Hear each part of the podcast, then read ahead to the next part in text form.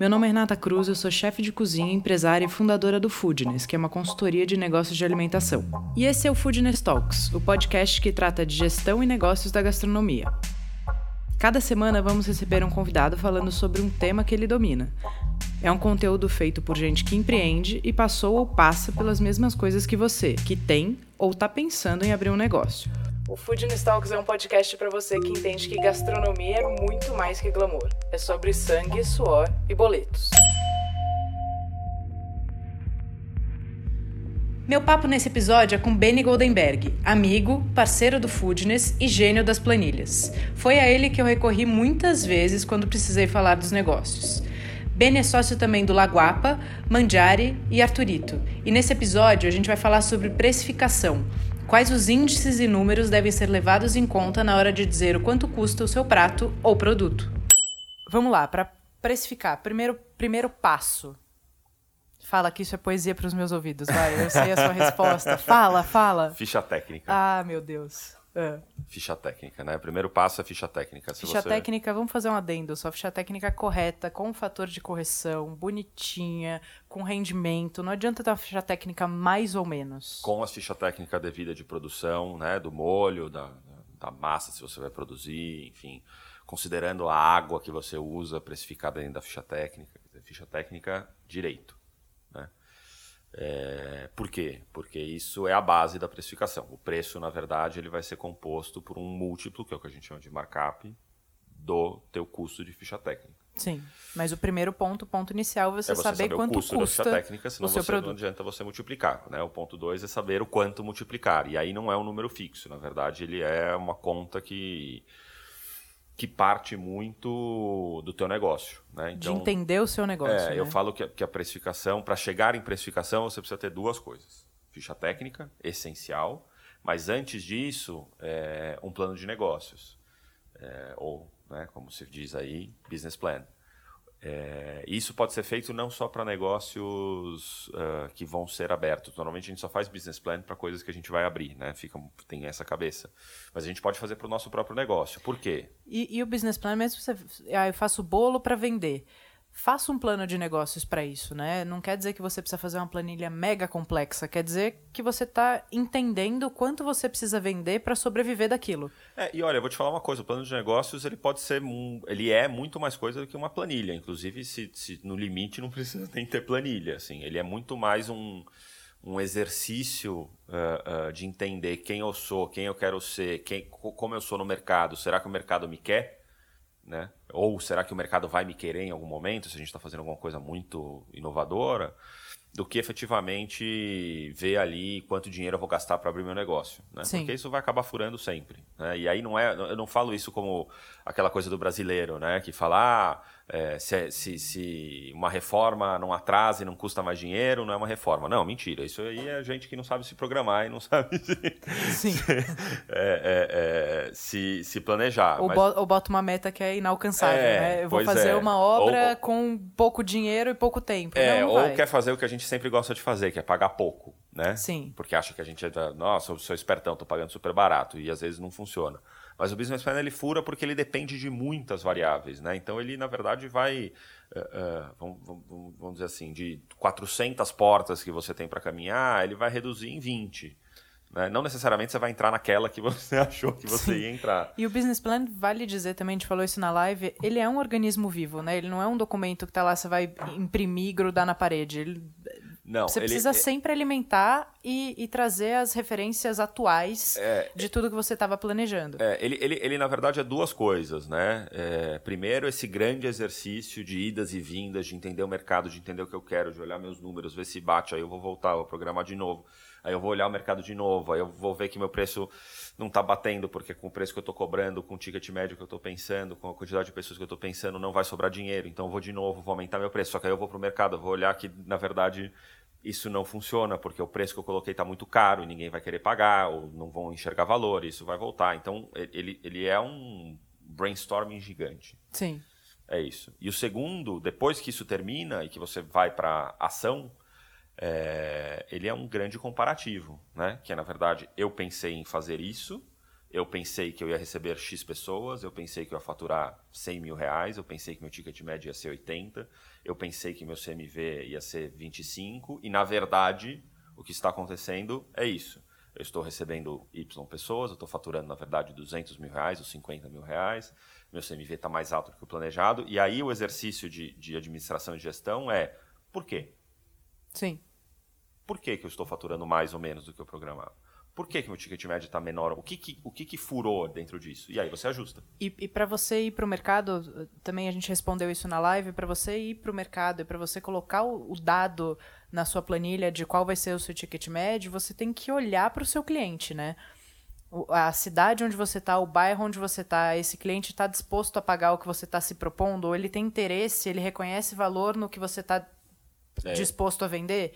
Essa acho que é a pergunta até antes de você começar a fazer sua ficha técnica. É isso, isso está no plano de negócios. A primeira Sim. coisa do plano de negócios é você fazer, né, para quem teve aula de administração e marketing, a tal da análise SWOT. Você precisa fazer a tal da análise SWOT, porque te ajuda a pensar, né? Análise SWOT, fatores críticos de sucesso, juntar os dois, e aí você vai ter uma noção do que está acontecendo no mercado. E aí tudo que você vai mexendo, é, seria muito inocente você não ir no mercado comprovar. Ah, eu vou fazer um negócio de salada, montei, fiz o meu preço. Bom, e aí, o que, que o mercado faz? Porque, na verdade. Né... Você está na frente de uma faculdade onde só tem jovem e eles têm zero interesse em salada. É, ou um a sua salada custa 52 e ao seu redor tem somente saladas que custam 25. Você, ah, mas a minha salada é muito diferente, as pessoas vão querer pagar. Ok, mas então saiba que você tem uma barreira a mais para cruzar, Sim. que vai ser mais difícil. Né? Ah, o meu ponto ele é mais barato, mas está num lugar mais difícil. Ok, então beleza. Eu sou super a favor, inclusive.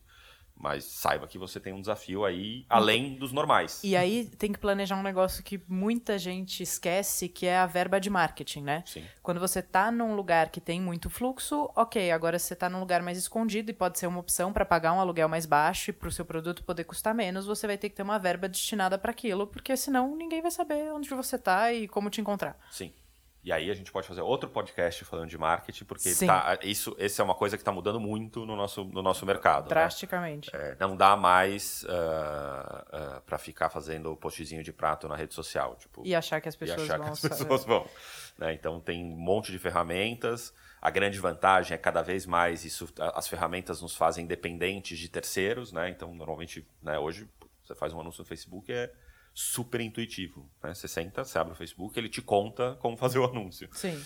É, enfim, tem, tem uma série de coisas, mas é importante prever uma verba de marketing, que não tem nada a ver com descontinho, que não tem nada a ver com cartão fidelidade, que não tem nada a ver ganho café, ganho refrigerante, é. que é outra coisa. Né? E a coisa do desconto também é a hora que você entende o seu produto, entende seu cliente, porque pode ser que o seu atrativo, o seu valor, seja o desconto. E pode ser que não. Sim. Isso é uma questão de posicionamento da marca também, né?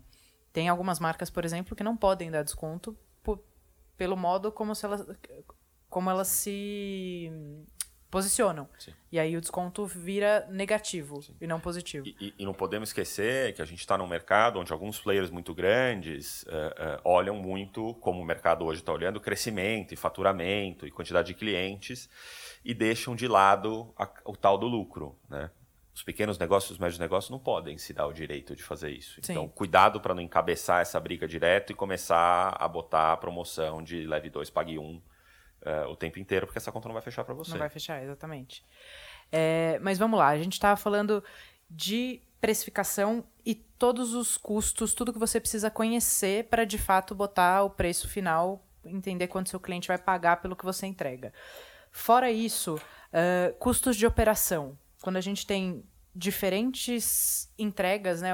Vamos falar de um fine dining com uma lanchonete é, ou com um produto grab and go, eles têm custos de operação absolutamente distintos. E aí também entender que o CMV não é obrigatório todo mundo ter o mesmo CMV. Tem lugares que podem ter um CMV mais alto e lugares que tem que ter um CMV mais baixo em detrimento ao é, custo de operação. O CMV tem esse mito dos 30, né? Sim. Ah, adorei esse nome, agora eu vou adaptar. O é. mito dos 30%. O mito dos 30%. É, e não é verdade. Ele pode ser maior, dependendo do seu negócio. Sim. E ele pode ser menor. É, a coisa que importa é, no final do dia não é CMV, não é faturamento, não é o ticket médio, é uma coisa chamada lucratividade. Sim. Quanto né? sobra Quanto no sobra? seu bolso? Se sobra com 50% de CMV, porque o seu negócio ele é praticamente uh, uh, uma revenda de produtos terceiros e, e você não disso, tem custo de operação, vai ser mais exato. baixa e você vai ter menos custo de operação. Cara, tá lindo, você, o seu negócio não é ruim. Às vezes um cara que é pequenininho, trabalha em casa, sozinho, ele não tem todos esses custos que a gente está dizendo, ele trabalha com CMV de 50 e os outros 50 sobram tudo, tá todos para ele, líquido para ele, tá lindo. Tá lindo. Né? É, e, e, é muito louco, porque o nosso mercado tem muito isso de comparar CMV, mas ninguém compara a rentabilidade. Quanto, quanto você está dando de lucro? Não, qual é o seu CMV? Ah, meu CMV é 30, o meu é 32, o meu é 28. E, cara... E o CMV também teórico com o CMV real, né? É, isso é essencial, a gente só tem esse CMV teórico com a ficha técnica. Então, como é que a gente faz a precificação? Né? No, no, no ramo de restaurantes é muito comum a gente trabalhar com margem de contribuição e custo marginal. É, então, é, é, e isso é uma pergunta que me fazem muito. Né? Ah, como é que eu coloco a água, como é que eu coloco a eletricidade é, no meu preço? Na verdade, você não coloca no seu preço. Na verdade, é o que vai sobrar para pagar isso. Né? Então, que é a então, margem de contribuição. Que é a tal da margem de contribuição. Então, você tem lá o teu produto, que custa 100, você tira 10% de imposto, ele custa 90, você tira 30% de CMV, vai dar 30, eh, vai ficar 60, né? Sim. E aí você vai ter no final um, um, valor bruto que é o teu custo fixo. O teu certo. custo fixo ele não é percentual, ele é bruto. Ele vai ser 100 mil, 200 mil, 30 mil. O que, que vai compor o seu custo fixo? Pessoas e todos os seus benefícios, impostos, tarifas, taxas, uh, uh, medicina do trabalho, enfim, tudo isso Custo de, total de ocupação, o que é custo total de ocupação? É aluguel, IPTU, condomínio, taxa de promoção, se você tiver em shopping, 13 terceiro rateado ao longo do ano, porque o shopping te cobra 13 terceiro. Tem uns amigos do shopping que cobram 14 quarto, 15 quinto, é, enfim. Fica fácil. Esse, esse, é o custo total de ocupação. É, é, consumo, então, o que é consumo? Água, luz e gás. Ah, mas dependendo da quantidade de pessoas que eu atendo, aumenta ou diminui a água, luz e o gás. É verdade. Por isso que é importante você, no seu plano de negócios, saber quantas pessoas você espera atender. Porque sabendo quantas pessoas você espera atender, qual é a sua meta de atendimento de pessoas, você vai conseguir estimar mais ou menos quanto vai ser seu gasto com cada um desses insumos. E a coisa de você conhecer seu negócio te dá é, detalhes de operação do tipo um forno elétrico consome muito mais e gasta muito mais do que um forno a gás. Se você está olhando para os detalhes, você consegue inclusive fazer essa compra certa certo. no começo. Ou se fez a compra errada, depois ajusta.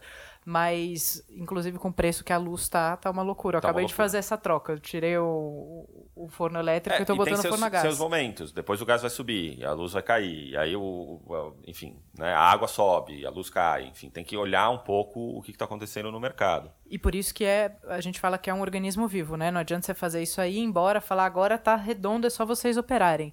Adoraria que tivesse essa fórmula, mas não existe. Não existe.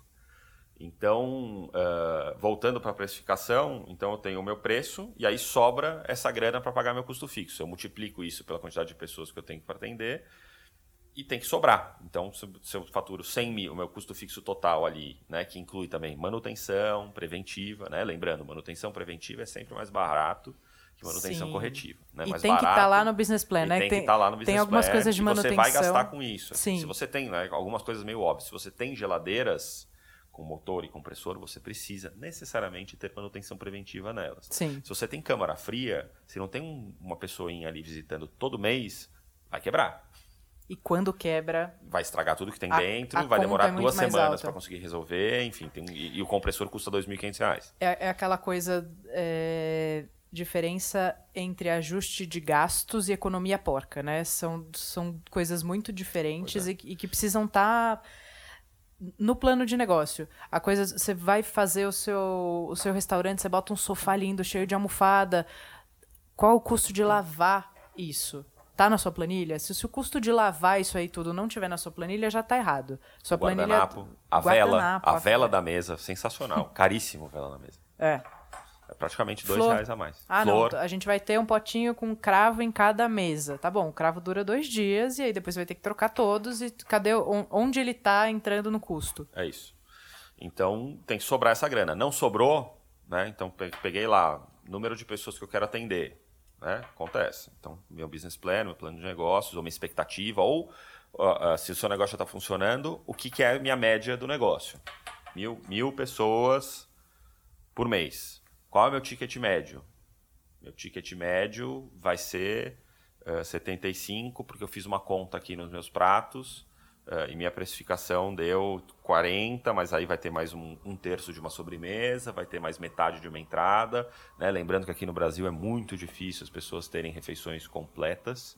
Entrada, né? prato, Entrada, sobremesa. prato, sobremesa. Então você vai ter partes desse negócio compondo o seu ticket médio. Eu precifiquei isso antes com base no que eu achava. E agora eu vou ratificar. Né? Esse processo aqui, a gente está ratificando para ver se o preço que eu coloquei, o ticket médio que eu estou chegando, vai funcionar. Então, você multiplica o ticket médio pelo número de pessoas, você tem o seu faturamento. O faturamento você tira o imposto, tira o seu CMV teórico, porque você já fez a conta, vai sobrar uma grana. Essa grana precisa pagar seus custos fixos e seu custo financeiro. Né? É, se não pagar, você tem um problema no seu negócio. E aí você precisa voltar de novo. Quais são as opções? Diminuir seu custo fixo, diminuir seu CMV. Diminui o custo fixo, assim, é todo dia, né? Todo dia. Eu mas, não sei você, mas, mas sou obcecada com isso aí. Mas você sabe, quando, quando, normalmente quando os negócios têm problema, é, a primeira coisa que se faz é aumentar preço. Sim. A segunda coisa que e, se faz. Isso é uma coisa que você fala que é muito legal. Fala aí completo. a segunda coisa que se faz muito é tentar aumentar o movimento. Né? Então, como é? Ah, não, o movimento tá ruim, eu preciso aumentar o movimento. E na verdade, muitas vezes, o que acontece é que o negócio não cabe dentro dele. E o que você precisa fazer é reformular o seu negócio no custo fixo para que essa conta feche. Não, e muitas vezes a solução, até a gente vê isso muito na consultoria, que a solução é diminuir custo, não é aumentar faturamento. As pessoas ficam obcecadas pela história do faturamento, que é o número bruto, e não estão olhando a liquidez. Às vezes você faz um corte, você muda as, os, o seu formato de operação, né? Vou ter, vou ter uma entrega mais enxuta de operação, vou ter menos serviço. E aí o seu negócio já passa a ser rentável sem você precisar ficar correndo atrás de aumentar faturamento. Exatamente. Né? Exatamente. Isso é muito mais fácil, em teoria, ajustar o que você já tem. Já tem um faturamento de 100 mil. Se eu pegar e ajustar os meus custos, começa a sobrar dinheiro. Se eu quiser ter 150 mil de faturamento, esse exercício de correr atrás desse faturamento, né, de aumentar 50% do faturamento, é muito mais complexo. É isso. É isso. E se você aumentar é que, seus é custos é que, proporcionalmente, que, não adianta nada. É, exato.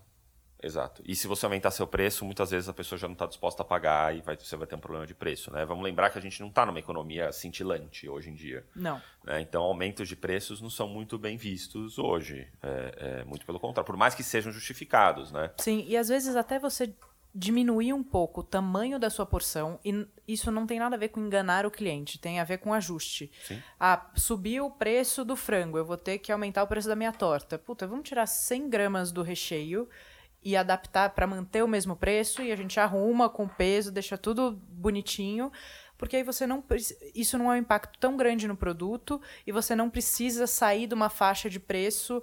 Por exemplo, se eu fosse aumentar a minha torta de frango, ela custa 98, se eu fosse aumentar, ela Você sairia. Quebra uma barreira emocional, né? É, eu quebro a barreira dos dois dígitos. Então, essa é uma opção que eu faria se eu tivesse que aumentar o preço da torta hoje eu diminuiria um pouco o tamanho para ajustar. Não, é, é, bem comum, né? É, coisas de volume, tem uma hamburgueria famosa que eu estou vendo um saquinho ali, que a gente não vai falar qual que é, que tem diminuído o disco uh, uh, nos últimos seis meses, acho que umas quatro vezes.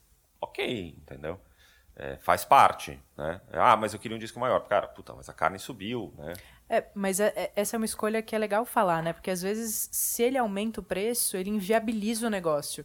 E aí o faturamento dele cai drasticamente. É isso. As pessoas não estão ganhando mais dinheiro. Então elas Sim. não vão gastar mais dinheiro. Né? Por mais que goste muito de alguma coisa. Sim. Essa Tem, é a lógica. É um, é um, momento de controle, né? Então, controle.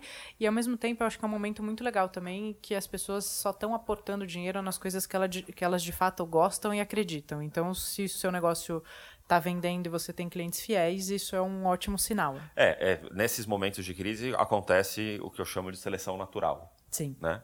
Ficam as pessoas né, e os negócios que estão fazendo direito e normalmente se vão aqueles que não têm uma proposta de valor que encaixe com o momento da sociedade, né? Ou de valor ou de sabor, né? Proposta de sabor é uma Sim, boa. Sim, é uma boa, é um bom termo. Podemos começar a usar junto com o mito dos 30. mito dos 30.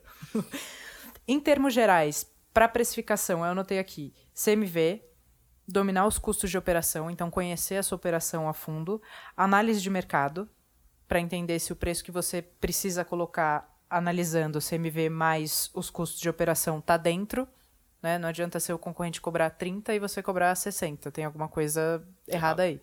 A não ser que você entregue uma proposta de valor absolutamente. E que você esteja disposto a enfrentar isso, né? Mudar Sim. cultura e mudar uh, uh, pensamentos de sociedade uh, são coisas super difíceis de acontecer. Dá para fazer? Super dá para fazer, mas tem que ter muita força. Sim. Né? Falar, ah, eu vou abrir uma portinha e o cara come na rua. Pô, tem um cara que tá porrando de fazer isso. É, mas é simples? Não. Eu conheço um monte de negócio que abriu e que, meu, os caras, cara, não tem onde sentar, pegavam caixa, reclamavam, enfim. É, o próprio Lagoapa, eu posso me citar como exemplo, a ideia era que não, não tivesse lugar para sentar. A gente começou a ver e falou, cara, não, as pessoas não consomem aqui desse jeito. E, e, eu não tô afim de ensinar agora, entendeu? Então, peraí, vamos fazer um salãozinho aqui para as pessoas poderem consumir. Ah, é pequeno? É, é para comer rápido? É, mas tem, tá lá. Entendeu? Sim. Então, assim... Às vezes também coisas muito disruptivas não estão na, na época ainda, né? A ideia é incrível, mas ela vai funcionar de fato nesse formato daqui 4, 5 anos. É isso. Né? Se você está disposto a esperar uh, uh, uh, passar, né? você vai ter os early adopters, que são as pessoas que super aceitam. Sim. E aí tem um gap aí até o, até o restante seguir. Você quer segurar essa onda? Ok. Você quer ensinar essas pessoas? Eu acho super válido, dá para ensinar. Custa muito mais dinheiro, muito mais tempo e muito mais paciência para o negócio decolar, entendeu? Sim, e precisa estar tá planejado, né? Precisa estar tá planejado e você precisa estar tá disposto também a adaptar o seu negócio. Volto a reforçar a história de que todo negócio é um organismo vivo e ele precisa de adaptação todo dia, eu ousaria dizer. É isso. E é um, é um, é um organismo vivo simbiótico, Sim. Diria, né? Porque ele faz a simbiose com o seu cliente, né? Então, seu cliente, ele pede e o seu organismo precisa se adaptar. Né? Óbvio que, que dentro da sua ideologia de negócio, dentro do seu valor, enfim, ou não, se quiser mudar totalmente, tudo bem, mas é, você precisa entender o que esse cara quer. Sim. Né? É, Na essência. As duas Alguma coisa você precisa entregar para ele. As duas coisas são importantes. Você entender ao que você se propõe, né, a, sua, a sua proposta de valor. Eu, a gente faz isso desse jeito porque a gente acredita nisso. Isso precisa estar muito claro, porque senão também qualquer palpite Total. da avó, da tia, da vizinha, você começa a mudar o seu negócio Total. e aquilo vira um Frankenstein inadministrável, né? E ao mesmo tempo também está aberto num, num ser cego para o que o mercado está tá te demandando. É um equilíbrio que não é tão simples, mas se você está seguro do que você está propondo, se você tem um valor muito claro naquilo, fica mais fácil de fazer essas escolhas. Exatamente. Exatamente. Você tem que, tem que escutar um pouco o que as pessoas querem. Não adianta, né? É óbvio.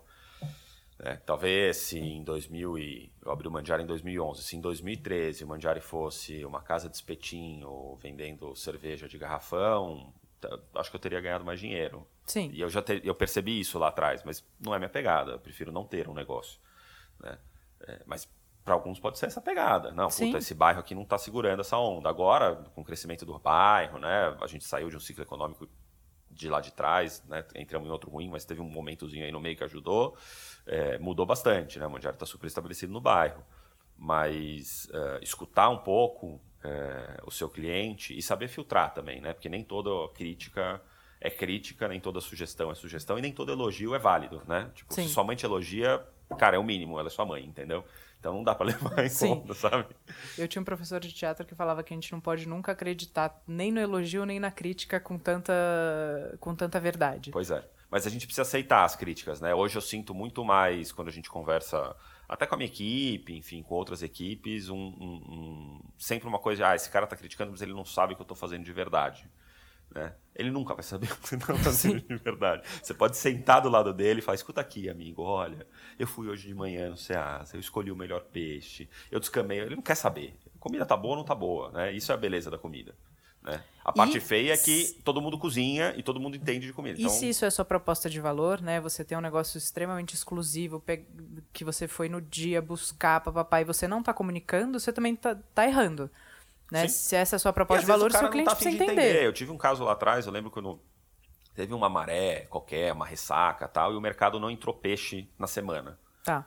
Então, ou seja, o que tinha no mercado era peixe da semana anterior, que tá ok, mas não é a nossa pegada. E a gente não serviu. E uma pessoa perguntou por que você não, não tá servindo. E eu fui até a mesa todo feliz, porque para mim era uma puta resposta legal. Cara, não entrou peixe essa semana, no, no que eu entendo como frescor, não tá legal.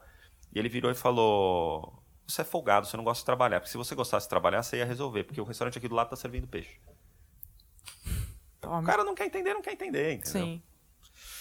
É, ele, e, e, também é, é, o cliente.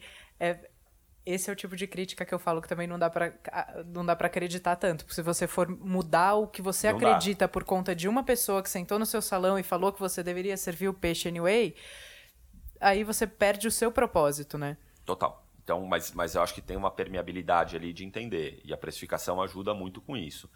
É óbvio que você sempre vai ter crítica de preço, né? É muito difícil. Se você der ali um, um para um, um, qualquer coisa que não seja um fast, é, um fast casual, enfim, alguma coisa que você coma muito rápido, se você dá uma ficha de, de preço, principalmente no momento que a gente está hoje, todos vão reclamar da precificação. Sim. Né? Não dá para levar isso super a sério, mas precisa olhar com muito carinho, muito cuidado versus mercado.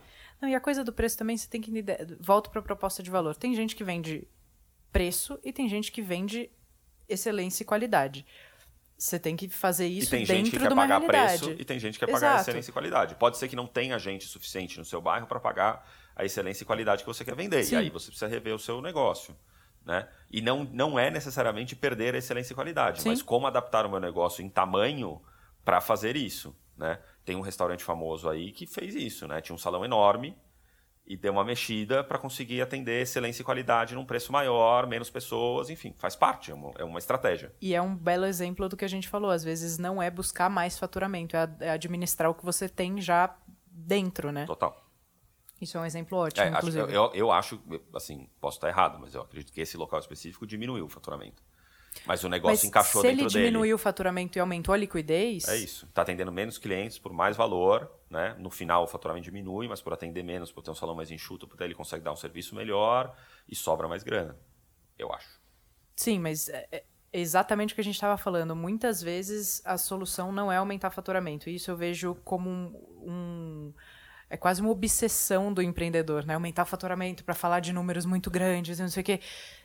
Inclusive, a, a, tem alguns clientes que querem crescer e quando a gente faz uma análise, né, faz um diagnóstico, a gente fala, cara, não cresce, fica aqui, porque para crescer, você vai aumentar seu custo num, num nível que você vai ter que vender não isso aqui que você está imaginando, você vai ter que vender isso vezes três para sobrar a mesma coisa que sobra hoje com você pequenininho. Exatamente. E, e essa, essa coisa de, de diminuir faturamento, eu lembro a minha sócia, é, porque para quem não sabe, eu sou sócio da Paula Carosella, mas normalmente as pessoas sabem que eu sou sócio da Paula Carosella antes de saber meu nome. Então, acho que todo mundo está escutando sabe, mas a, a Paola, antes de eu entrar na Arturito, até acho que uns vou chutar aqui, uns oito meses antes de eu ser sócio dela. Paola, ela fez só pra gente dizer. Paola Carosella. Baita chefe de cozinha. mãe, gênia. Gênia, é... querida, e é, jurada do Masterchef. É, esse aí é o último detalhe. Sim. É. Ela faz um tempo Isso ela faz no tempo livre. Chique. É. Ela é mais cozinheira, mãe empresária. Muito mais cozinheira. Baita cozinheira. É, ela fez esse movimento no Arturito, né? Em 2013, se eu não me engano. Ela, ela, quando ela ela recomprou dos sócios. É... Para quem quer saber a história toda, todas as sextas, a venda nas melhores livrarias, 161 reais, por favor. Que é um baita livro, Editado inclusive. pela Melhoramentos, baita livro de história, baita livro. baita livro de receitas. As receitas funcionam, porque eu faço quase uma por semana e está tudo funcionando. tá então ali, ó, podem, podem ir lá, tá ver? Você. Ó, é que aqui não tem imagens, mas está aqui atrás de mim. é, mas depois da história, né, o livro termina mais ou menos nesse momento que ela compra o restaurante dos, dos sócios, que não era eu, né? Ela tinha acho que nove sócios. Sim. Uruguaios e portenhos. E dá uma reformulada total, né? Ela deixa o restaurante bem mais casual do que era. Como é que chamava esse restaurante? O Arturito. Ah, já era o Arturito. Era o Arturito. Você entrou depois. Eu entrei depois. Ah. O Arturito, quer ver? Ele fez 10 anos ano passado, 2018, abriu em 2008, entrei no meio. Entrei em 2013, com 5 anos o Arthurito tá. já tinha. E ela fez justamente esse movimento. O Arthurito era um restaurante com toalha na mesa, tinha cloche. Vocês sabem o que é cloche? Tem gente que nem sabe o que é cloche. O que é cloche? Cloche é aquela bolha que vem em cima do prato. Que, que você... o cara faz um, dois, três, tchá! e abre o prato. Que não tem nada a ver com a Paola, inclusive. Não tem nada a ver, né? É... Mas a Paula nessa época cozinhava, né? E os, e os meio que os sócios meio que tocavam o conceito e ela, meu, puta, hum, tem alguma coisa estranha aqui. E, inclusive uma, uma palestra da Paola no Day One, se, se vocês derem um Google aí, tem, no YouTube tem. É, põe Paola Carosella Day One e Total. Assistam. Essa, essa palestra dela é muito, muito legal. E, e então, tinha toalha na mesa, cloche, vela. É, tudo de linho. Tudo custo de operação. Né? É, sommelier. Enfim, tinha uma série de coisas que ela pegou e falou, não. Ela tirou, transformou, até fez uma reforma, deixou o Arthurito mais casual, com muito mais a cara do que é hoje. A gente reformou ano retrasado de novo, mas ficou né, meio que seguiu o mesmo conceito. A gente só mexeu um pouco mais. É, e baixou os preços do cardápio absurdamente. Eu lembro que na época, no, no, no, Arthurito, nessa época que eu entrei, que foi logo que ela fez a mudança, tinha um sanduíche maravilhoso de barriga de porco, custava 23 reais. E super funcionou. As pessoas entenderam, falaram, meu, isso é isso que eu sou. Né? A Paula falou, é isso, que eu, isso que é quem eu sou, logo a proposta de valor que eu quero que meu restaurante tenha. E as pessoas é entenderam. E o negócio realmente mudou a partir disso. Talvez o faturamento é... bruto tenha também mudado. Eu não mas... tenho. É, eu não acompanhei, é, porque eu entrei um pouquinho depois, mas eu acredito que o faturamento bruto tenha diminuído, principalmente no, começo. Mas uma série de outras coisas também diminuíram juntos. Olha, olha a quantidade de custo que diminuiu só de você ter falado, tirou toalha, tirou cloche, tirou e, sommelier, tirou uma série de custos fixos né, de manutenção que eram que representavam muito na hora da precificação. E eu acho que a Paula foi a primeira, dentro desse conceito de, de um serviço mais informal, que, que trouxe isso para o mercado. Depois, enfim, hoje a gente tem vários. É, inclusive, né, a gente falou do livro, mas e do Day One, mas tem um artigo, eu não sei se está disponível, mas eu sempre falo, chama Um Ato de Amor. Vamos ver agora. É, Paola Carosella. Paola Carosella, Um Ato de Amor. Acho que foi um artigo para um dos dois grandes jornais, que a gente não vai falar porque a gente não é patrocinado. Não, mas inclusive eu vou te dar um presente do patrocinador hoje. Ah, é? Tem presente? Não, lógico que não. Ninguém está patrocinando a gente ainda. Inclusive, quem tiver interesse pode entrar em contato comigo ou com o Bruno, nosso diretor muso. Tem, temos bons pacotes. Temos bons pacotes. É, e esse artigo conta muito do, do momento que a gente estava vivendo, que eu acho que se a gente ler hoje, ele vai parecer que, que ele foi escrito ontem. É, e que vale a pena, né? Que mostra um pouco o, o, que, que, o que, que ela entendeu desse mercado e por que, que ela, ela, ela fez essa mudança que super funcionou e foi, cara, acho uma das mudanças mais corajosas. Eu acho que eu não teria coragem de fazer isso, nunca. Nem se ela estivesse do meu lado, segurando a minha mão. É, mas ela teve a coragem de fazer isso sozinha né, com uma filha. E o negócio funcionou. E ela deu uma super virada. Né? É, então, é, é, nem sempre, é, e eu diria quase nunca, a resposta está no faturamento. Sim, isso é, isso é muito legal. O Benny fala muito isso e é uma das coisas que eu mais apoio. Eu apoio quase tudo que ele diz. Tem umas coisas que não, né? É. Mas é, isso eu acho uma das melhores frases que você fala. A gente, tem, a gente usa muito no Foodness também. Onde o Meire também é meu sócio. Sim. Vale dizer. Eu sou sócio de todo mundo. Todo Se mundo, alguém quiser sociedade, só me procurar, a gente assina um contrato. É, não tem problema nenhum. Por isso que ele tá quase maluco. É. Então, tá, tá disponível, mas só para assinantes. Eu vou ver se eu consigo pegar esse, esse artigo e a gente sobe no Foodness. Legal. Porque é legal. Eu, eu já, já lembrei, eu já li lembra, é lembra? realmente muito lindo. No Santa Luzia tinha umas coisas. É, né? então, é realmente muito É lindo e vale legal. a pena a gente disponibilizar. É, a gente pega e, e coloca no, no Instagram do Foodness, vou botar nos destaques do, do Stories. Então, quem estiver ouvindo, pode ir lá que vai estar nos nossos destaques. ótimo. Para voltar, então, em precificação e a gente encerrar, mais alguma coisa que você Não, que- vamos, vamos esclarecer, acho que, que a gente falou um monte de coisa, mas eu queria esclarecer o movimento da precificação. Tá. Né? Puta, Por- mas por tudo bem. ordem como, de como eu prioridades. precifico? Então, eu tenho a minha ficha técnica, Certo? número um, tá? É, eu tenho lá meu business plan com os meus custos fixos, número dois. tá? Então, eu faço o primeiro exercício de preço dentro de cada um dos meus negócios, dentro de cada um dos meus pratos, porque o múltiplo nunca vai ser igual, Sim. né?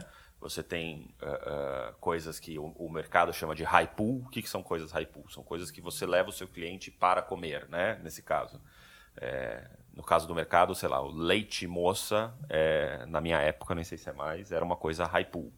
Por quê? Quanto mais barato o meu cliente ia até o supermercado para comprar, esse produto em si às vezes nem dava lucro para o supermercado, mas ele acabava comprando toda a cesta e uma coisa Sim. compensava a outra. Né? Isso se chama matemática de cardápio. Né? Engenharia de cardápio. Engenharia de cardápio. É, então você tem é, o teu CMV teórico, que você fez, como você fez seu CMV teórico? Você, tem a sua ficha técnica, com seu custo de, de, de cardápio, de cada um dos itens. Você tem seus custos fixos, você sabe quanto é o seu imposto e você sabe quanto é o seu custo financeiro.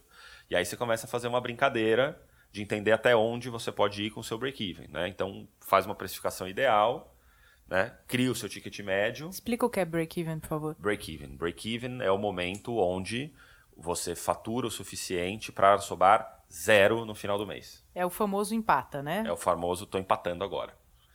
Que já é muito Que difícil. já é um momento de glória. dias de luta, dias de glória. É, é, então você faz essa primeira continha e aí que você começa a jogar nessa planilha ou nessa, nessa coisa. Olha, puta, meu CMV teórico é 30, meu custo, meu ticket médio. Como é que eu componho meu ticket médio? Isso é muito legal, né? A, o ticket médio é quanto eu quero que seja? Não, ele não é quanto eu quero que seja. Né? Você vai clusterizar, vai colocar em grupos as suas vendas. Então, vou falar de um restaurante clusterizar. muito... Clusterizar. é boa, né? Chiquérrimo. É. Alô, Spirit, é para você. Rafael Despirit é, é o nosso... Guru. É o nosso guru, a gente pode chamar ele, é o guru. guru da gastronomia. Se você não segue R. Spirit, ele tá fugindo de mim, mas eu pego ele até o final do ano para gravar com a gente. É, você vai, vai colocar em grupos, né? Os seus pratos. Então, vamos falar, entradas.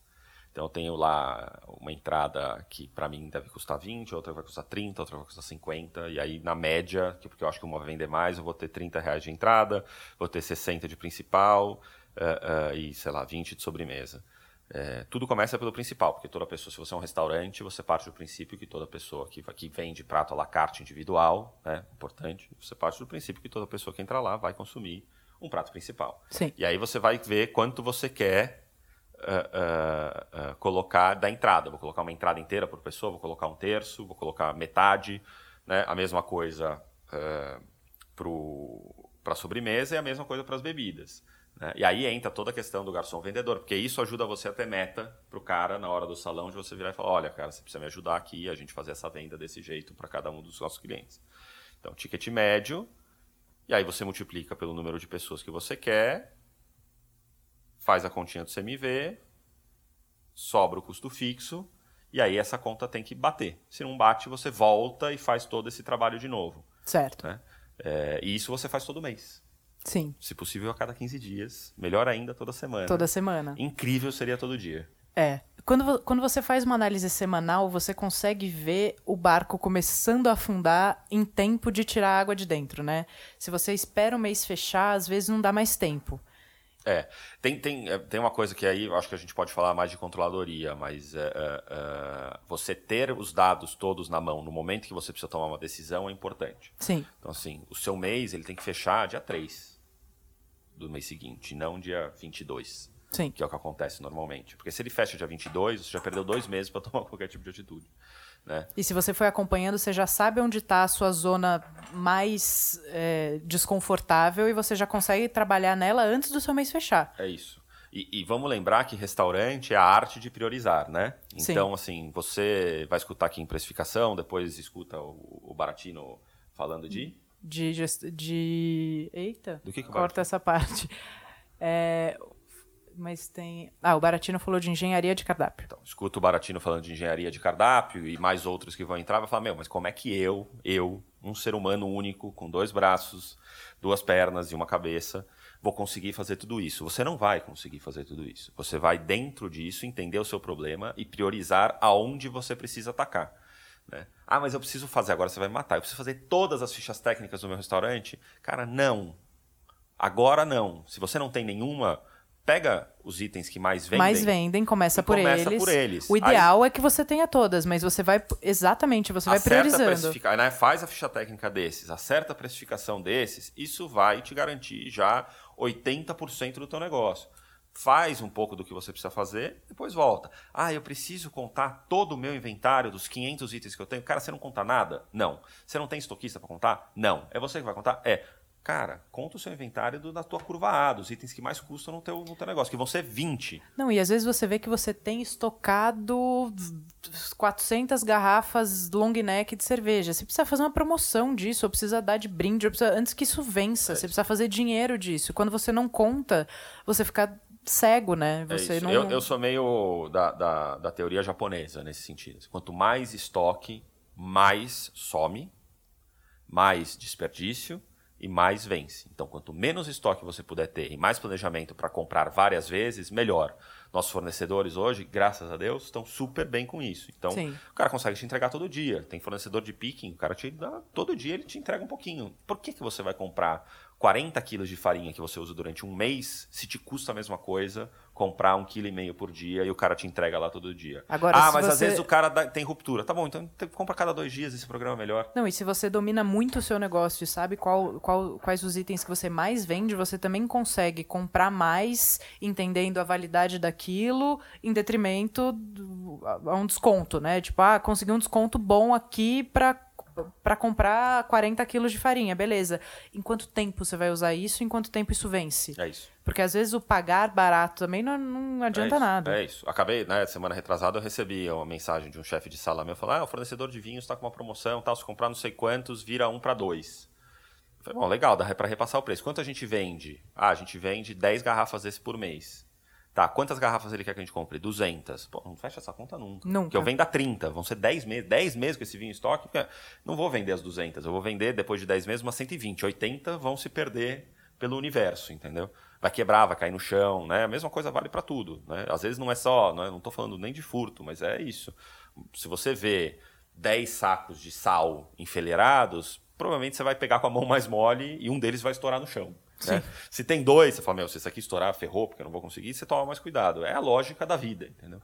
Então, quanto menos estoque, melhor. E se você tem promoções de empurrar, né, que são essas que, que o cara te passa volume, faça a conta não só de quanto vai te custar, mas quanto vai te custar esse estoque parado e essa eventual perda, vencimento, quebra, enfim, o que quer que seja. Exato.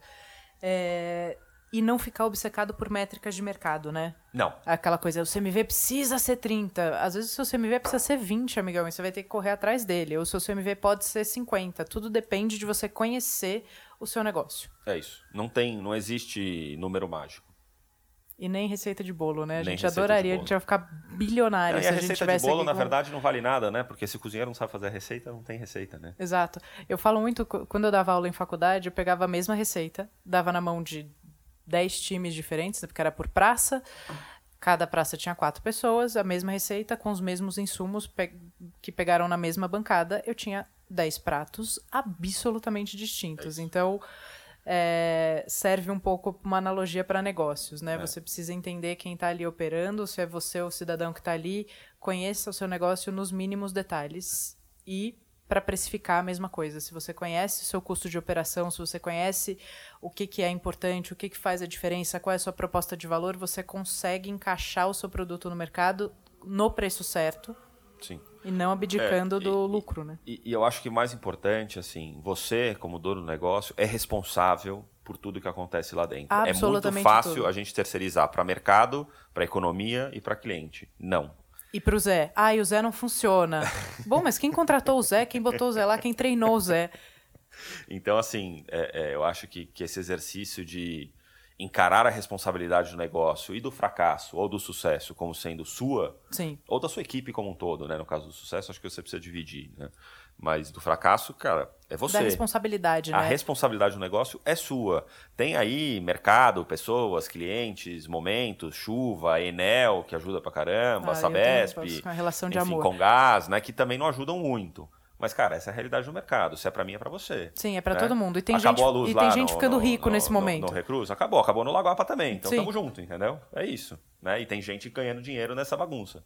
É, eu acho essa coisa da autorresponsabilidade e da e resiliência são para mim as duas maiores características que um empreendedor precisa ter. Porque terceirizar a culpa é um lugar muito cômodo, muito fácil e que não resolve. E eu gosto também de falar que se a culpa é minha, eu tenho como resolver. Se a culpa é do outro, você não tem como resolver. Você não tem nunca como exatamente, resolver. Exatamente. Exatamente. E é muito fácil, né? No nosso ramo é muito fácil. Você, ele não ente, as pessoas não entendem, né? A gente tem, né, quando vê fechamento de restaurante, a gente vê muito isso. As pessoas não entenderam o meu conceito. Cara, se as pessoas não entenderam o seu conceito, seu conceito está errado. A sua comunicação estava é, errada. Né? Eu no Mandiara errei 472 vezes, entendeu? E, elas, e as pessoas não entenderam mesmo. Né? Eu lembro que em 2008, quando eu abri, eu tinha uma carta de cervejas artesanais brasileiras. Cara, eu tô na Vila Leopoldina, demora para chegar as coisas lá. Cara, ninguém entendia. O cara fala, meu, cadê a minha cerveja? Cadê a minha, minha sei lá, minha Brahma, minha Heineken, que seja? Ninguém entendia aquele negócio. Agora, de quem que é a culpa? Do cara que não entende? Ah, coitado, o cara da Vila Leopoldina não entende? Ou do tonto aqui que resolveu botar que um negócio que ninguém fazer essa carta e do deixar tonto ficar com o que deixou essa carta lá, entendeu? Com, com cervejas que na época ainda tinha um shelf life menor. Então, essa merda vencia na minha mão como se fosse água, assim. Era Sim. um negócio absurdo. Você nem bebia? Eu Bebi. Ah, bom. A Juliana, Então. minha esposa, também me ajudava bastante. Então, é, isso aí. Beijo, Ju, te amo. A, par- a parte boa de ter um bar é isso, que no pior do cenário você bebe o estoque. é. Tem algumas perguntas para você, aproveitar que a gente está encerrando. É, Pergunta para o Beni. É, uma... Vou começar de novo, corta essa parte. Tem umas perguntas para você aqui no Instagram, eu vou passar, tá? Tá. O Mandiari veio antes do crescimento da Vila Leopoldina. Qual foi a grande virada de chave que fez o público se deslocar para ir comer lá? E quanto tempo isso demorou? É o Kiko. E aí, tudo bem? É, Kiko amigo. Kiko amigo, trabalhou no Mandiari, tem um restaurante super bom hoje lá na, na região da Berrini. É, ele falou aqui. É, qual foi a grande virada de chave?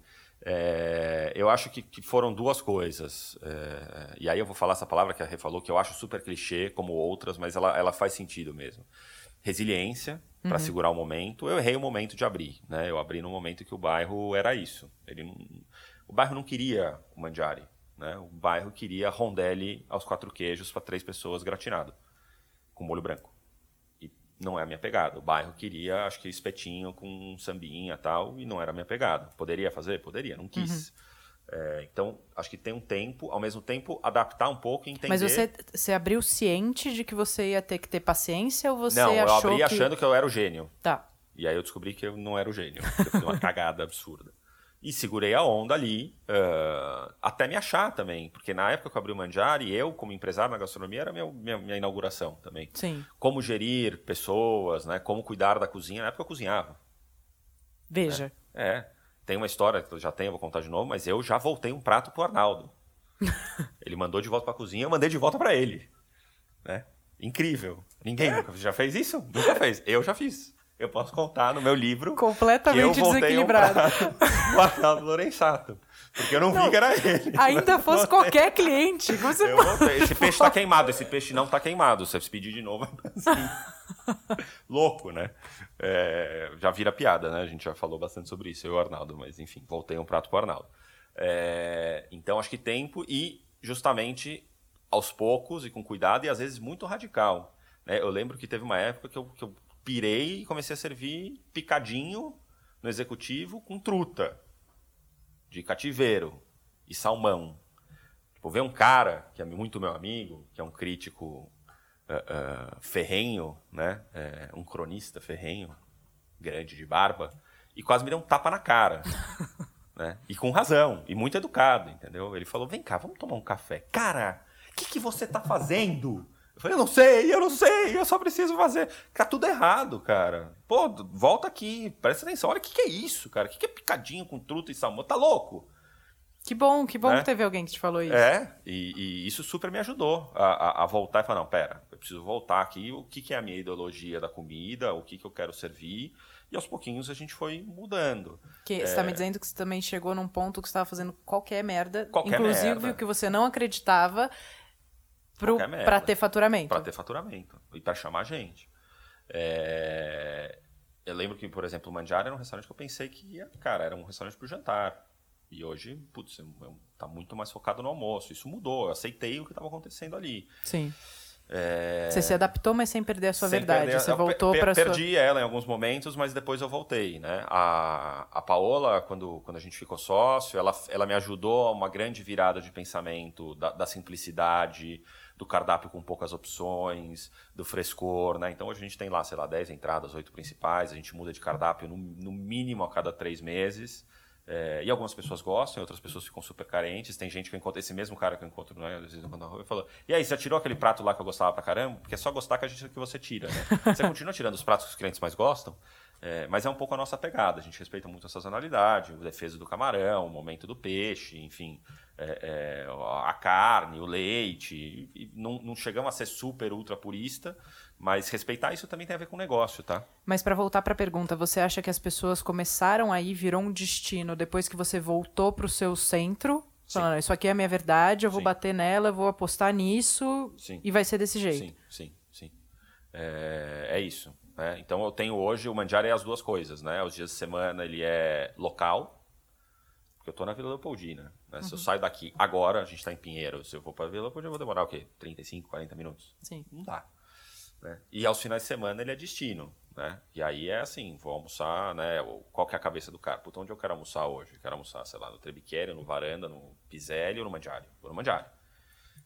Ou vou no Piselli, enfim. Mas é, é um pouco isso. Tô saindo do Campo Belo, tô saindo do Morumbi, tô saindo de Alphaville. Sim, vira um destino, né? Virou de fato. destino. É, por quê? Porque, cara, é, a minha verdade bateu com a verdade das pessoas, né? Sim. E porque eu tenho gente muito talentosa tocando, tanto o salão quanto a cozinha e até a parte administrativa. Eu não tô sozinho, né? Sim. Hoje.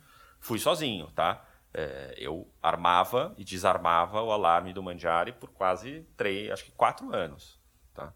É, e aí, em algum momento, eu falei: eu quero crescer, eu não consigo crescer sozinho, eu preciso de gente muito boa. E chamei gente muito boa e gente que não era muito boa e que virou boa depois de um tempo.